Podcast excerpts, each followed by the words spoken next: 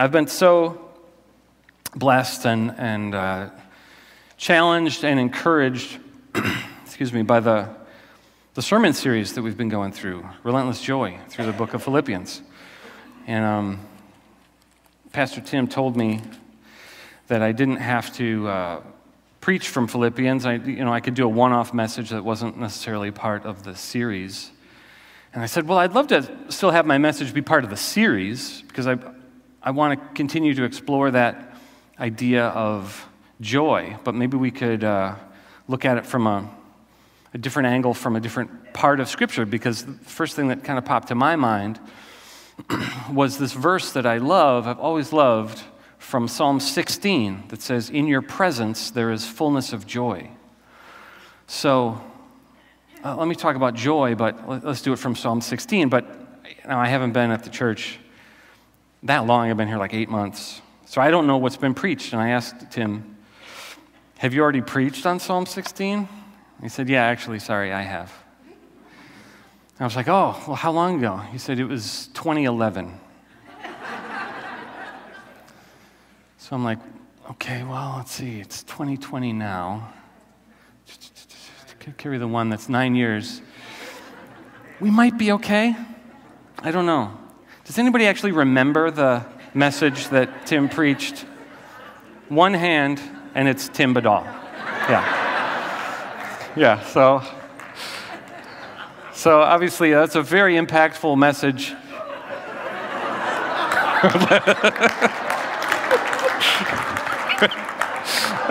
he's, he's leaving, hanging his head in shame.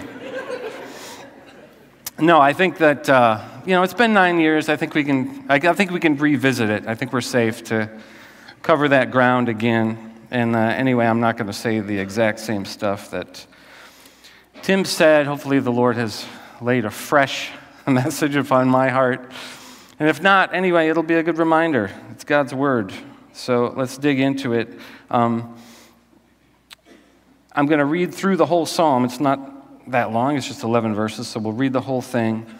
Um, let's turn to Psalm 16. If you're using a Pew Bible, it's page 453 in your Pew Bible. And uh, as soon as you have that, let's start just with a quick word of prayer if you'll bow your heads with me.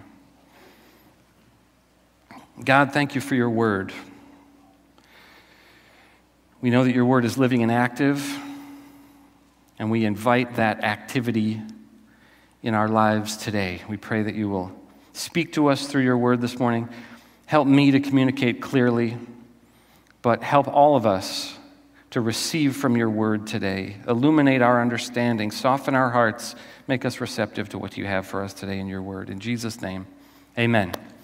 Amen. Let's look at Psalm 16.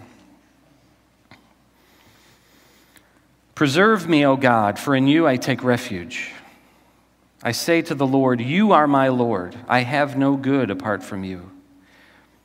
As for the saints in the land, they are the excellent ones, in whom is all my delight.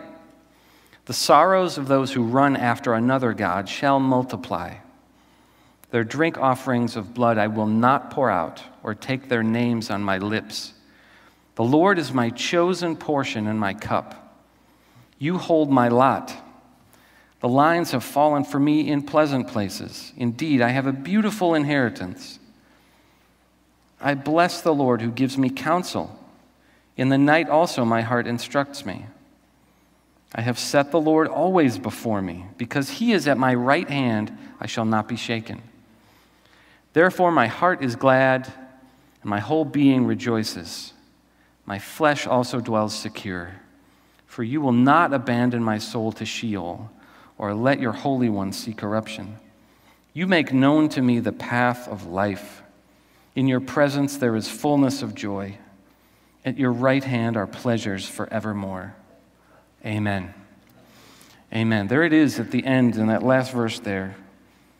In your presence there is fullness of joy. Fullness of joy is such a, it's like an arresting term. Right, you hear that, and right away you're like, what's that all about? Because joy is something that we all want.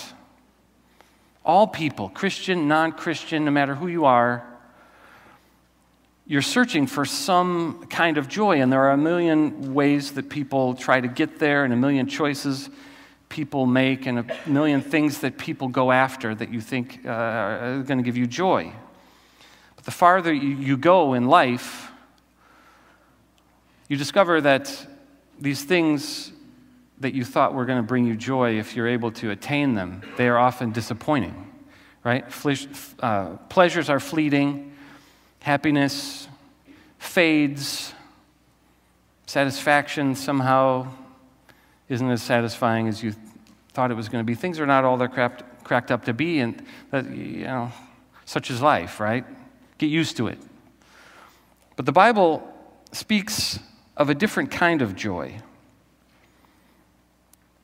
A joy that is not disappointing, a joy that is deeper, more satisfying, and more lasting than any of these kind of facsimiles of joy that we've been chasing and that we often settle for in life. It speaks of fullness of joy in the presence of God.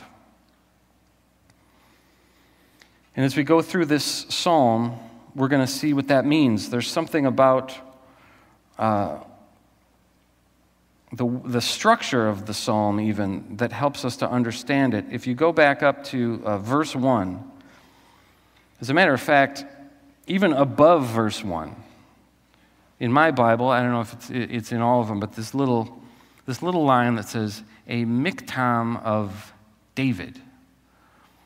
So we learn a couple things from that. One, it's written by the Old Testament King David. But what about that word miktam?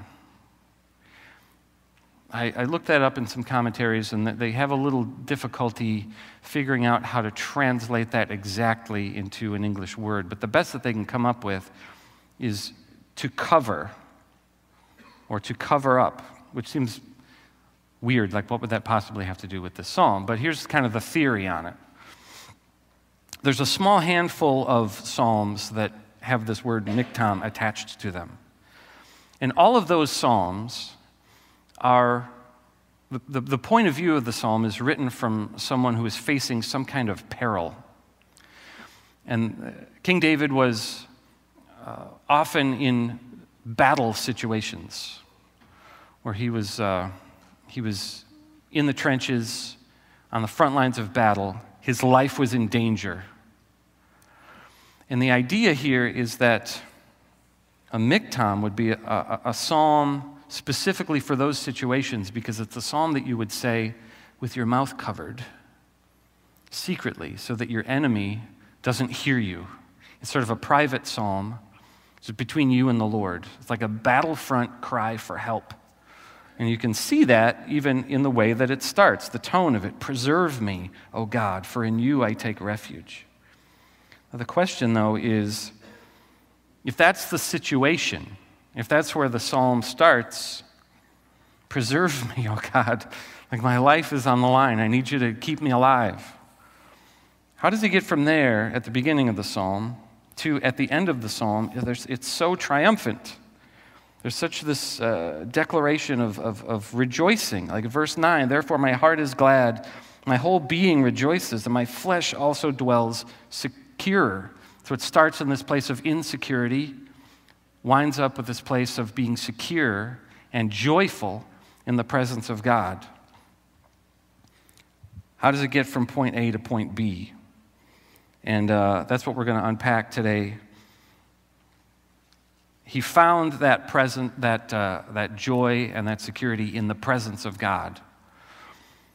But what does that look like? We're going to see that as we go through the psalm, and David is going to begin to uh, unpack for us what the presence of God meant to him. Psalm 16 is going to show us that we can experience fullness of joy when we practice the presence of God, as David did. And so, well, first of all, right away, you might say to yourself, like, why do you have to practice the presence of God? Like, aren't you just in the presence of God? I mean, God is Spirit, if we're believers, in Christ. We, he has given us His Holy Spirit. His Spirit is everywhere, He's omnipresent. His presence is just there.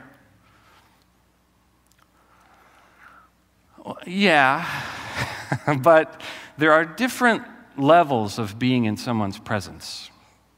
And as an example, I will tell you about the time that I ate lunch with the entire cast of the show Full House. It's true. the year was 1995. Uh, I had the opportunity to have kind of a, a, a private uh, special tour of the Warner Brothers lot through a connection that we had there through somebody at the uh, Warner Brothers Records that we knew. And so my band got to go out there and um, be on the Warner Brothers studio lot. And you know, when it came time to eat lunch, it was like, oh, we actually have access to the, uh, the cafeteria that the Warner Brothers employees use to eat lunch. So we go to the cafeteria and we get our food and we're, we're sitting there, we're eating. And I look over and like two tables away is the cast of Full House. So you got John Stamos, you got Lori Loughlin, you got Bob Saget, and the other guy, and they're there, they're there eating. And I'm like, oh, that's great. I look down, I've got the sandwich. I take a bite of the sandwich. I'm chewing. I look over, they're chewing. It's like I'm in the room with the cast of Full House. We're all eating lunch. Therefore, I'm eating lunch with the cast of Full House. Right? And no one can say otherwise. but to my point, there are different levels of being in someone's presence, aren't there? And when the Bible talks about the presence of God, it's not talking about like in the same room, two tables away kind of presence. It's talking about being at the table with God. It's talking about interacting with God, communicating with God. It's even talking about more than that. It's talking about having a relationship with God. The relationship that we see that David talks about and other figures in the Bible that Paul was talking about in the book of Philippians, this kind of relationship is a close, personal, intimate relationship. And we know that those sort of relationships uh, require a certain effort and intentionality on the people that are involved in them to make them work, to be on the same page as the person that you have that relationship with. And so that's the kind of thing that we're going to see as we go through uh, the heart of Psalm 16. And we are specifically going to see and pull out of the text four aspects of what it means to practice the presence of God. What does that really mean? Four aspects of what it means to practice the, uh, pr- practice the presence of God. First one is this practicing the presence of God means loving God's people. We see it there in verse 3. As for the saints in the land, they are the excellent ones in whom is all my delight. Now, the word saints is a general term that just means the people of God. It's not like in the specifically, sometimes we think of it, uh, it must mean like in Catholic terms, the people who have been canonized into sainthood. But what David is saying is that the saints in the land are the people of God, in contrast to the people in the next verse. He, he talks about the sorrows of those who run after another God, small g God. This is the people that are running after the one true God, the people who belong to him. And for him in his time, that was the people of Israel. The people that, you know, the people of Israel had been called out from the surrounding nations to be a people set apart for God. And today, in our times, in New Testament, New Covenant times, the people that are called out from the nations are the people who have a relationship with God through Jesus Christ. So if you're here today and you're a believer in Jesus Christ, guess what? You're a saint. That's kind of cool. And the way that we that we could say this verse might be as for the Christians in the land, they are the excellent ones. As for the believers in the land, as for my brothers and sisters in Christ, they are the excellent ones in whom is all my delight. He's talking about having like a special special affection for and a special connection to your brothers and sisters in Christ. And why is that so essential? Because he front loads that. As soon, you know, at the beginning he says, God, in you I take refuge. You are my Lord. You know, he has declared God to be his Lord. And as soon as he starts to unpack what that actually looks like, the first place his mind goes is, I love your people. I take delight in them. That's like the foundation for it.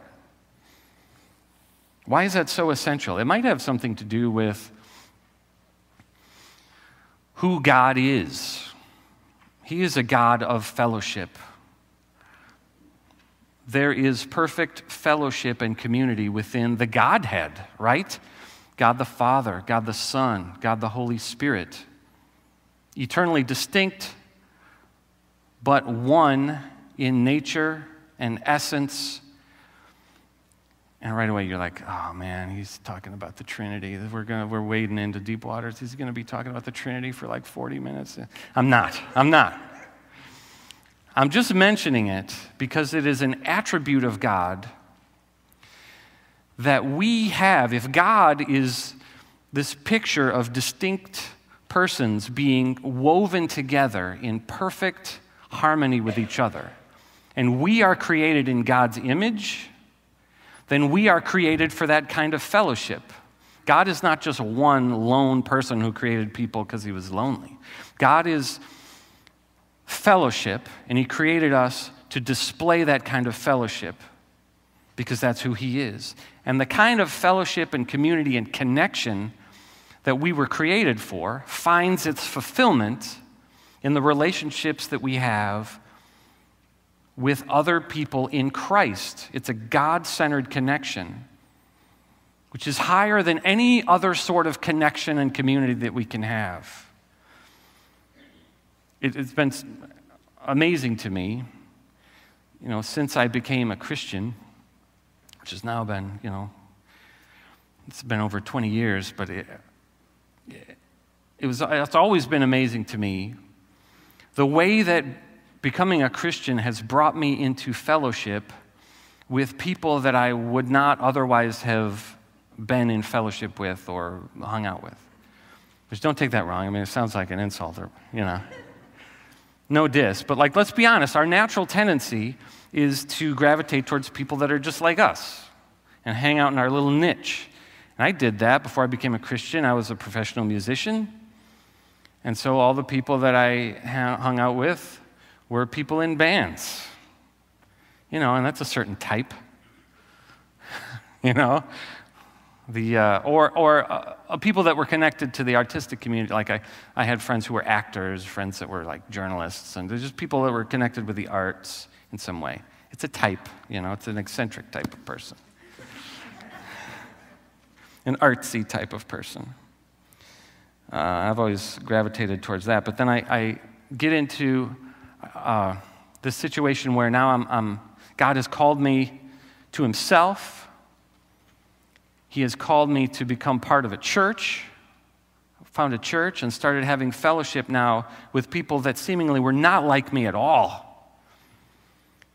You know, for one thing, people that are older than me and younger than me, there's this multi generational uh, aspect to Christian fellowship because we're all one body, but we're also in fellowship with people that, are, uh, that look different than us, people of different nationalities, people of different skin colors, people of different walks of life, people of different interests, people who are not interested in the thing. You know, if you're, if you're in a community with other artists, it's all like, it's all what you're interested in, it's all what you like. It's like, do you like the same band that I do or, or whatever? But now, I have relationships with all different kinds of people, this much wider spectrum of people. And the connection that we have is so much deeper, so much greater, because it's built on something transcendent. rather than something trivial like these shared interests, right? It's, it's built on something eternal, even. And the fact that there's a much broader variety of types of people that I'm in fellowship with, it, it, uh, it makes, you know, that in itself makes my life a, a, a richer experience socially. But also, the, the relationships are designed to kind of point each other toward joy because we're encouraging each other in our walk with the Lord. We're worshiping together, pointing, helping point all of our attention toward the Lord Jesus Christ. We're studying the Bible together, helping each other grow toward God, which is the, uh, the source of this fullness of joy that we're talking about. And so it's actually very appropriate that this was a day where we uh, recognized new members in the church because uh, that's reflective of exactly what I'm talking about. It's like a, a, a commitment to going deeper. Like, do you have that? Not necessarily are you a member of the church. If you attend here regularly and you're not a member, you should consider it, not out of a sense of duty, but that there's something about um, nurturing that connectedness and that committedness to other Christians and growing in fellowship with each other that is a key ingredient to fullness of joy. David knew that. Loving God's people is an essential aspect of what it means to practice the presence of God. And it could be that if, if you're here this morning and you kind of feel stuck in your relationship with God and you don't feel necessarily as close to Him as you once did or you feel like you should, it could be that what you need to do is to focus on intentionally growing deeper in your relationships with other Christians in some way. Join a small group if you're not in one. Find a ministry to serve in alongside some other Christians. Develop you know, some sort of discipleship relationship with somebody, somewhere where, where you're allowing yourself to be accountable to another Christian and to lock arms with other Christians in a way that's going to point you towards the source of joy. That's point one. Loving God's people is an aspect of what it means to practice the presence of God. Point two is practicing the presence of God means turning from sin. Turning from sin. Look at verse 4. The sorrows of those who run after another God shall multiply. Their drink offerings of blood I will not pour out or take their names on my lips. Now, that thing about drink offerings of blood is like, uh, seems a little macabre. It's a specific reference to a ritualistic practice having to do with idol worship. And so, but just before you, you check out on this, because you say to yourself, well, I don't worship idols and I've never poured out a drink offering of blood, so uh, I'm good on this one. Check. Not so fast. Not so fast. Because what he's talking about here is a principle that's larger than just specifically idol worship. He's talking about idolatry, but that means more than just specifically idol worship.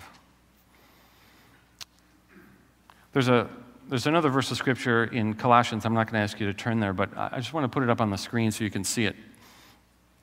Colossians 3:5. Put to death, therefore, what is earthly in you sexual immorality, impurity, passion, evil desire, and covetousness, which is idolatry. Wait a minute. Covetousness is also idolatry. So, idolatry is not just worshiping an idol. Idolatry is a bigger idea. Covetousness is one of the Ten Commandments I shall not covet, you know, you shall not covet your neighbor's wife or your neighbor's house or that which does not belong to you but it's like an attitude of the heart and all that springs from it. Why is that idolatry? It's this wanting what doesn't belong with you. And it's idolatry because it's taking something else and putting it on the throne where God should be. Right? And there's a sense in which all sin is idolatry because it's looking to something else to fill you up in a way that only God can really fill you. And it's a looking to something else to give you something that maybe you're not trusting God to give you. All sin is idolatry. And David is saying here, I'm not going to participate in that. I'm not going to have anything to do with it. I notice that he doesn't say necessarily, I'm not going to have anything to do with that because I'm not interested in it. It doesn't appeal to me. It's not my cup of tea. He says, on the, on the contrary, I would think that the emphatic nature of him saying, uh, specifically, I will not pour out drink offerings of blood. I will not take the names of other gods on my lips. It's like, uh, it's like this declaration. He, he felt like it was necessary to be intentional about declaring his refusal to participate in that. I'm not going to run after another God. Why? Because the sorrows of those who do that will multiply who run after another God. He doesn't just say uh, the sorrows of those who worship another God. He says run after. There's like this sense of movement, like he's you're running after another God. It's taking you in a direction which is away from God and away from the source of your joy, and you get the opposite of joy, which is sorrow. And he almost has this tone of a person who has some personal experience with that, right? and we know, if you know about the life of David, he was not a perfect person. He was not immune to temptation. And he knew he had tasted the bitterness of running in a direction that took you away from God.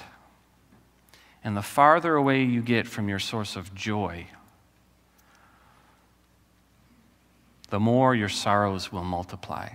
Because there are things, and if you even know I'm not going to get into the life of David as a whole, but there are, you know, he was a, a, a, a man who gave in to the temptation at times of seeing what was essentially instant gratification.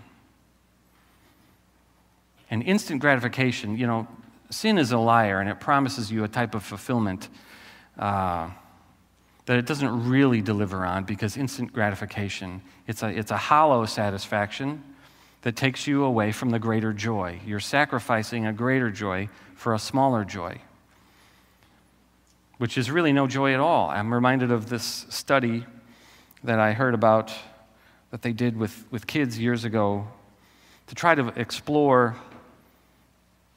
instant gratification versus delayed gratification and willpower and the psychology of it and all those things. And what they did is they would take kids that were like between five and eight years old and they would bring them to uh, this institute and you take them into a room and you get a kid there and there's nothing in the room but, uh, but a table. And so you say to the kid, okay, do you like pretzels? Yes, yes, I like pretzels. Okay, well, what do you like better? Pretzels or chocolate chip cookies. Oh, chocolate chip cookies, definitely. Would you like me to bring you a chocolate chip cookie? Yes, I want a chocolate chip cookie, definitely. So you say, okay, I will. Here's what I'm going to do I have a pretzel here. I'm going to put the pretzel on the table. I'm going to leave the room. I'm going to go get you a delicious, freshly baked chocolate chip cookie on a plate. I'll even bring a glass of milk. I'm going to be gone for exactly 10 minutes. You will be alone in this room. See you later. When I come back, if that pretzel is still there, I'll give you the cookie and the milk. If you choose to eat that pretzel before I get back, no cookie. I'm going to eat the cookie. See ya. You leave, and in most cases, as you might imagine, the pretzel lasts about a minute and a half. Because there's nothing else to do in the room. This kid is just alone with their own desires. And they see a pretzel. You know, pretzels are decent. A nice, nice uh, salt on top. You know, I mean, so there's no mustard in this case, so it's just the pretzel. But still, it's something. And after a couple minutes, you're like, boy, you start thinking, well, that pretzel really wouldn't be half bad. So the kid eats the pretzel. And then, like eight minutes later, when the guy comes back in with the, with the nice warm cookie and glass of milk, this is when the sorrows of the child really begin to multiply. because he has to deal with the fact that he has chosen the lesser at the, at the expense of the greater. And that's what sin is. I mean, what are we? Our takeaway here is not just supposed to be that pretzels are evil. But our takeaway here is that we are that kid. you know, as we get older, you know, we, some of us have better willpower than others, but none of us really do much better than that kid. We're always, we have this fallen human innate tendency to go for the lesser instant gratification at the expense of the greater joy to go for the sin, the little sin that is right there. It's, uh, people are doing it all around you. Or maybe, you know, it's a secret. Maybe you got secret pretzels that you're eating that nobody knows about. But you, but you know about them because the effect is that it's robbing you of the greater joy of God's presence. It could be that if you are stuck in your relationship with God and you don't feel as close to Him as you should, there's some lingering sin, some little habit that has a foothold in your life that you need to bring before the Lord and repent of. And like David did, to say, I'm not going to run after that other God. I'm not going to put that thing on the throne in my life anymore. We need to be as resolved as David did to continually turn away from sin. It's not a one and done deal when you become a Christian, like, I have repented of sin, I'm good, I'm in. This is an ongoing thing. We need to be as resolved as David was to continually turn away from sin as an essential and necessary part of practicing the presence of God on an ongoing basis. That's the second point. The third one is this practicing the presence of God means cultivating contentment. Look at verse uh, 5 and 6. The Lord is my chosen portion and my cup. You hold my lot. The lines have fallen for me in pleasant places. Indeed, I have a beautiful inheritance. All the language in this little, you know, portion of the psalm has to do with inheritance, like the lines have fallen for me. What's with the falling lines? The lines are property lines uh, on an inheritance, a plot of land that you are receiving as an inheritance. And that chosen portion part of it is like a, a portion of an estate that has been divvied up and it has been given to you. So this is all inheritance kind of stuff. The idea being that this is this is what I'm getting. Now with David, uh, it's it's figurative language because he probably wasn't receiving an inheritance of land because he was the youngest of several sons. So he's like in, uh, you know, on the, the horizontal, like he wasn't receiving an inheritance. I mean, he did okay for himself anyway. But what he was saying here is that I'm not even worried about that because God is my inheritance. The Lord Himself is my chosen portion. He holds my lot, He is my lot in life, and He is more than enough for me. This is a beautiful inheritance. I'm very satisfied with it. That, that whole section there is just dripping with that sort of language contentment with my circumstances. And you're like, well, that's sort of incredibly chipper for a guy who, you know, is in the trenches. You know, he started out in a place of preserve me, oh God, because there are people that are coming for my life. And now he's saying, I'm very content with my circumstances. And we're like, man, I could use some of that. Whatever, whatever he's got going on, I could use some of that because the fact is, I have a tendency to be discontent. My default setting is to be sort of complaining about stuff that's going on in my life. You know, whether sometimes I'm facing legitimately difficult things, tragedies, obstacles, but it doesn't even take that. You know, I complain about a lot of first world stuff too.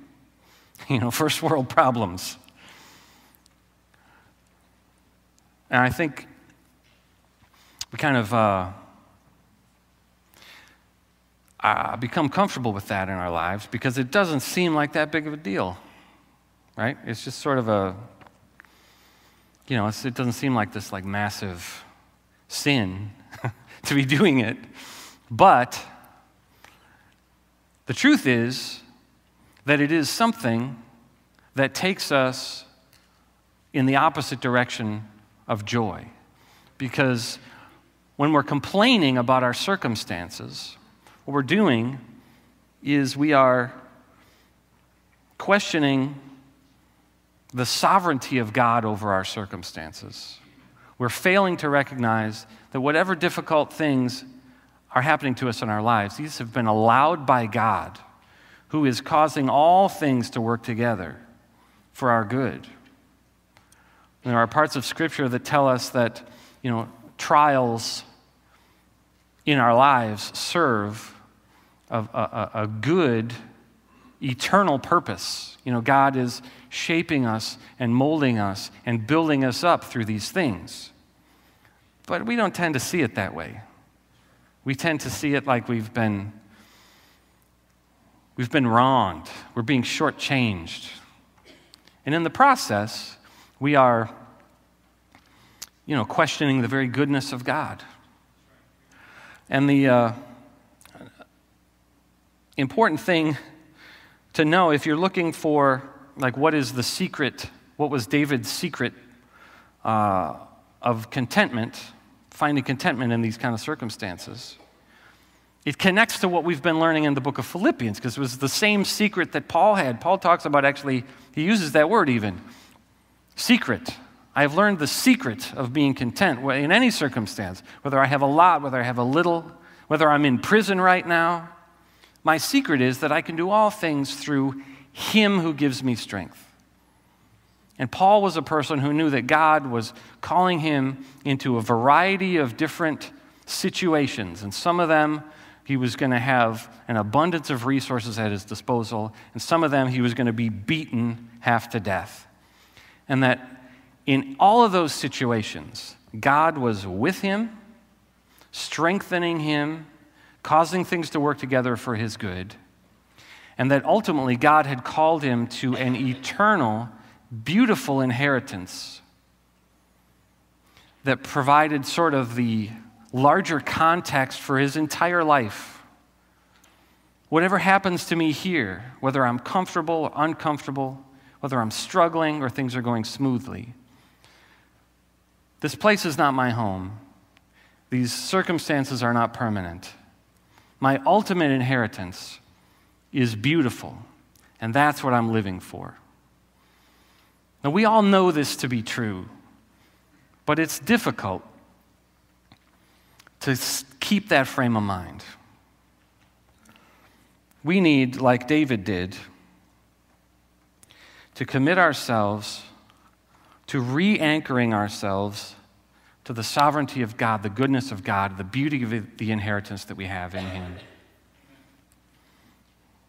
Because cultivating that attitude of contentment in our circumstances is a necessary part of being in the presence of God, acknowledging who God is over our circumstances. Amen? That's the third point. The fourth one is practicing the presence of God means pursuing God's ways. Look at verses 7 and 8. I bless the Lord who gives me counsel. In the night also my heart instructs me. I have set the Lord always before me. Because he is at my right hand, I shall not be shaken. Now he says that the Lord gives him counsel. How does the Lord do that? We know that the primary way that we receive counsel from God is through his word, the divinely inspired scriptures contained in the Bible.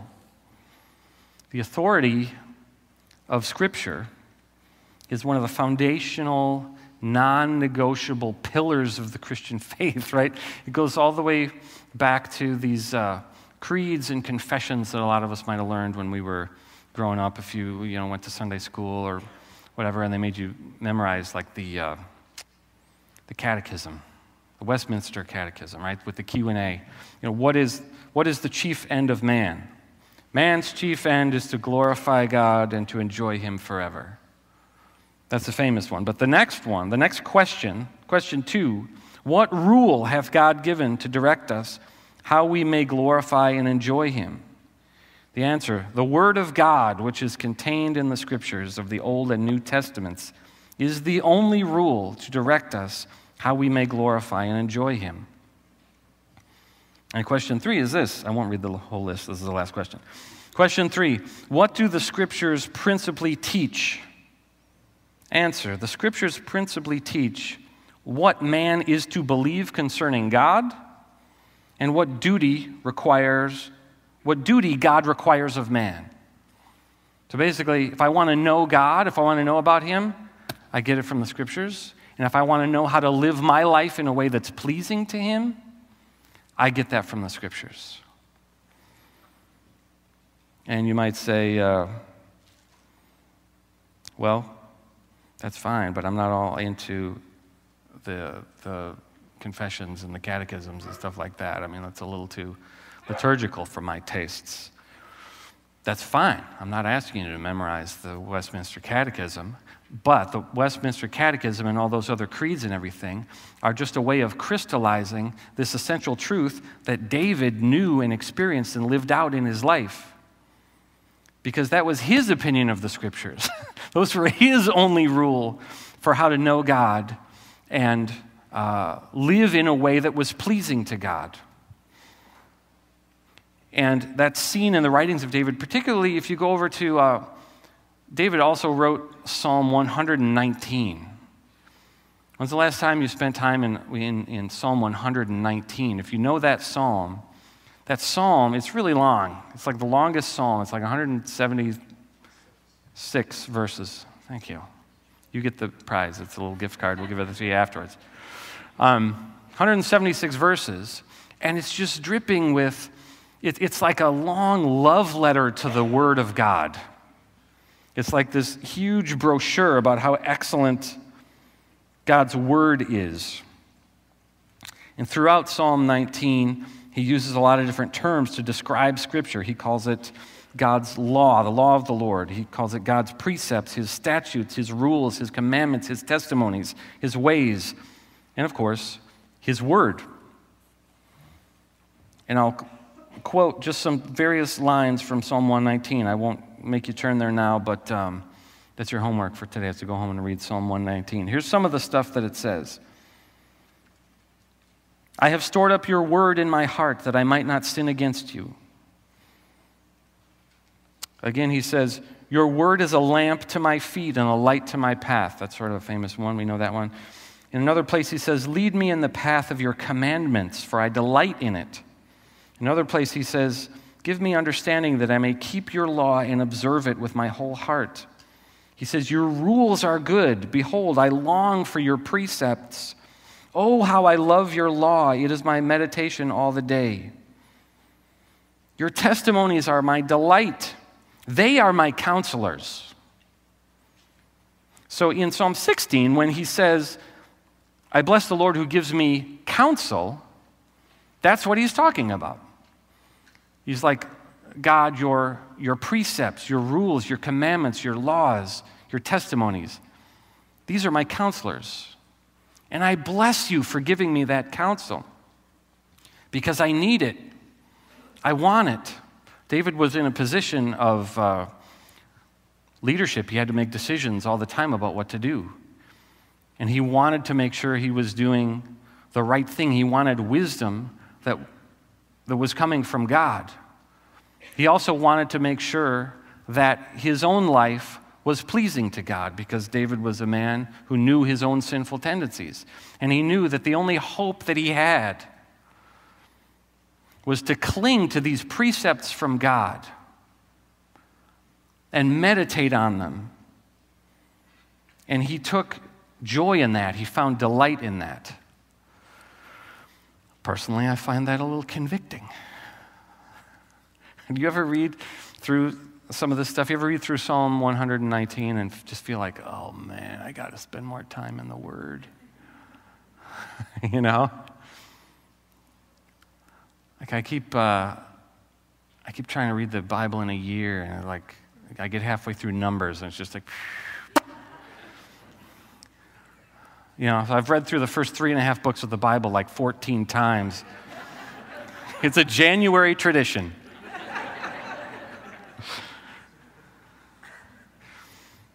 you know, I, I, tend to spend more time in the, in, the, in the Jesus parts, the Gospels, the New Testament, uh, because, you know, some of that Old Testament stuff is a challenging read for me, which makes it all the more convicting because that's all that David had. you know, he was just like drinking in these parts of the Bible that to me are, are like, feel more like a, like a chore. There are parts of the Bible that definitely feel life giving. There are parts of them that require a little more work uh, to get through. We're probably more directly applicable um, to a man living in the time and situation that he was living in. But the principle there, anyway, is that all of God's Word is given to us as a rule for how we can know God and know what He expects of us. And it is an essential component of practicing the presence of God. And I think what we need to get out of this is that when David gives us this testimony, these testimonies of how beautiful God's word is and how much it has meant to him, conviction is a good thing. But it is not intended to be a scolding finger wagging in our face saying you're a failure because you, because you again only made it through the first three and a half books before you gave up and, and just hightailed it back to the Gospels instead or whatever. It's not intended to be a, a, a scolding finger that makes you feel like a failure and makes you give up. That's what the enemy wants, frankly. But what God wants for us, and I think what was the intention of David's heart when he would write. These are, these are like, he's giving a personal testimony of how beautiful and life giving and soul satisfying and joy producing the scriptures can be if we apply ourselves to interacting with them and being in them and reading them and trying to understand them.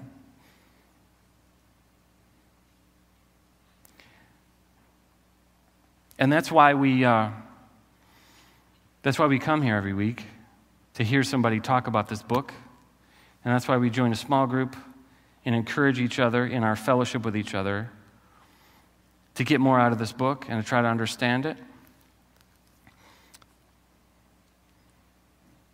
Because practicing the presence of God, that relationship, going all the way back to the beginning, the kind of relationship that God calls us into. A relationship is a two way street, right?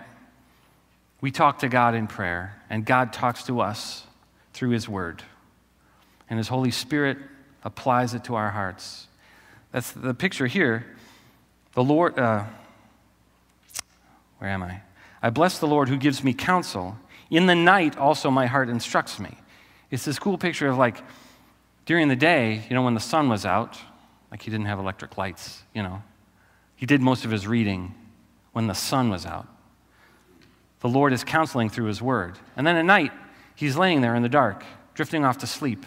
And the time that he has spent in God's word is like, it's still with him. He's thinking about it.